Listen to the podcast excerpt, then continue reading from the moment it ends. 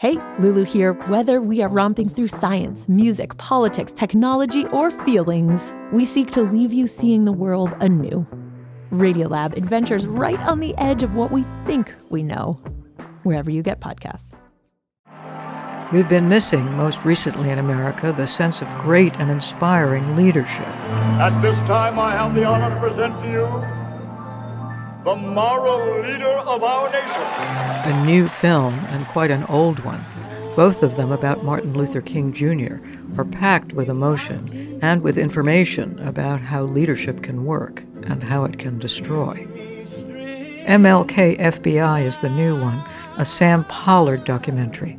Pollard, a longtime film editor and filmmaker, has made a story of two obsessions Dr. King's obsession with breaking through taking a world changing nonviolent stand for civil rights, and J. Edgar Hoover's obsession with using the FBI to spy on King with an eye toward cornering him and crippling his efforts. MLK FBI has an atmosphere of resolve to tell this history with a lot of passion behind it. We see King's influence in the early days, as in Andrew Young's memory of the bus boycott in Montgomery, Alabama in 1956, when King was emerging as a major force. He let us accept the fact and made us accept the fact that what we were doing was insane. He'd say you got to be certifiably insane to think that a bunch of crazy young folk like you all, with no money, no guns, no political power, are going to change this nation. And change it they did.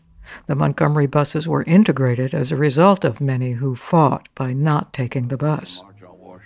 But for every ray of light, there was a shadow, you might say, around the corner, with newly declassified information about the FBI's activities in this period. We get new details. One day, right there in Alabama, little black boys and black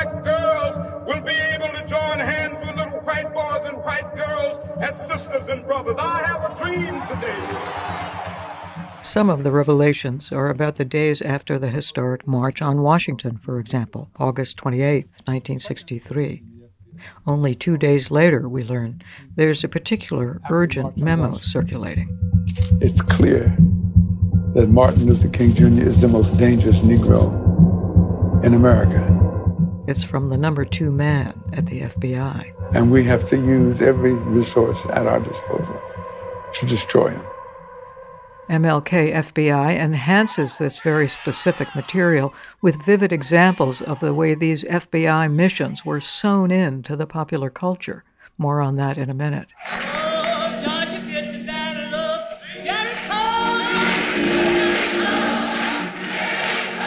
The older documentary, King, a filmed record from Montgomery to Memphis, released in 1970, is fascinating in other ways, made with the directorial participation, we're told, of Sidney Lumet and Joseph L. Mankiewicz, and many film editors. It's a stunning compilation of filmed marches, struggles, meetings, songs, like this one with Mahalia Jackson, along with days and weeks and months in the life of Dr. King. And in the spirit of the time, not only the political spirit, but the filmmaking style of that moment, the film has no commentary or talking heads, though there are brief staged moments with celebrities who recite the words of Langston Hughes or Dick Gregory, or Harry Belafonte reading some words of Ralph Ellison. The master doesn't make many like that, because that kind of man is dangerous to the sloppy ways of the world. That kind of man loves truth even more than he loves his life, or his wife, or his children. King, a filmed record, gives us a reminder of the obstacles and how a cultural community formed around trying to overcome them. So we see 1960s rallies with popular guests. There's Nina Simone at one. And Mike Nichols and Elaine May turn up. I will do anything I can to keep law and order. I will do anything I can to keep law and order. But I simply cannot afford to call the National Guard. Cannot afford to call the National Guard. Why not? It only costs a dime, you know. This half a century old epic lays it out for us. The film itself was initially shown as a fundraiser in theaters across the country for one night only. It's one way the movement, after King's assassination, tried to find its footing and gather forces around his work. Coming back to MLK FBI, the new film about King and the Bureau, this one reminds us of the depth of the forces to undermine the movement. But not just that, we get a bigger sense of the ways our divisions became systemic.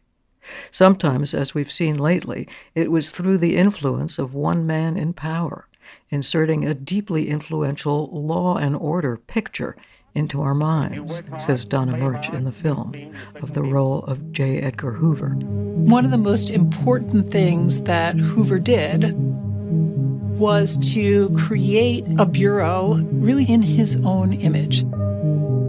That meant that he hired a very particular kind of person as an agent a relatively conservative white man of a certain height and a certain weight.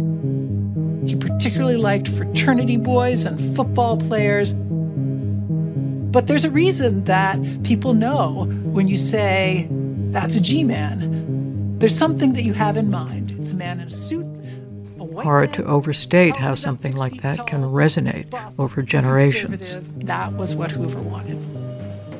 So, the battle of two Americas, still raging. And in two very different documentaries, many things we need to know now. One film spinning out the history of that fervent civil rights period with all its passions and pain, and another that looks right through the pain, like an x ray, showing us in black and white what deep divisions lie beneath. Must see both. It's Fishko Files. I'm Sara Fishko.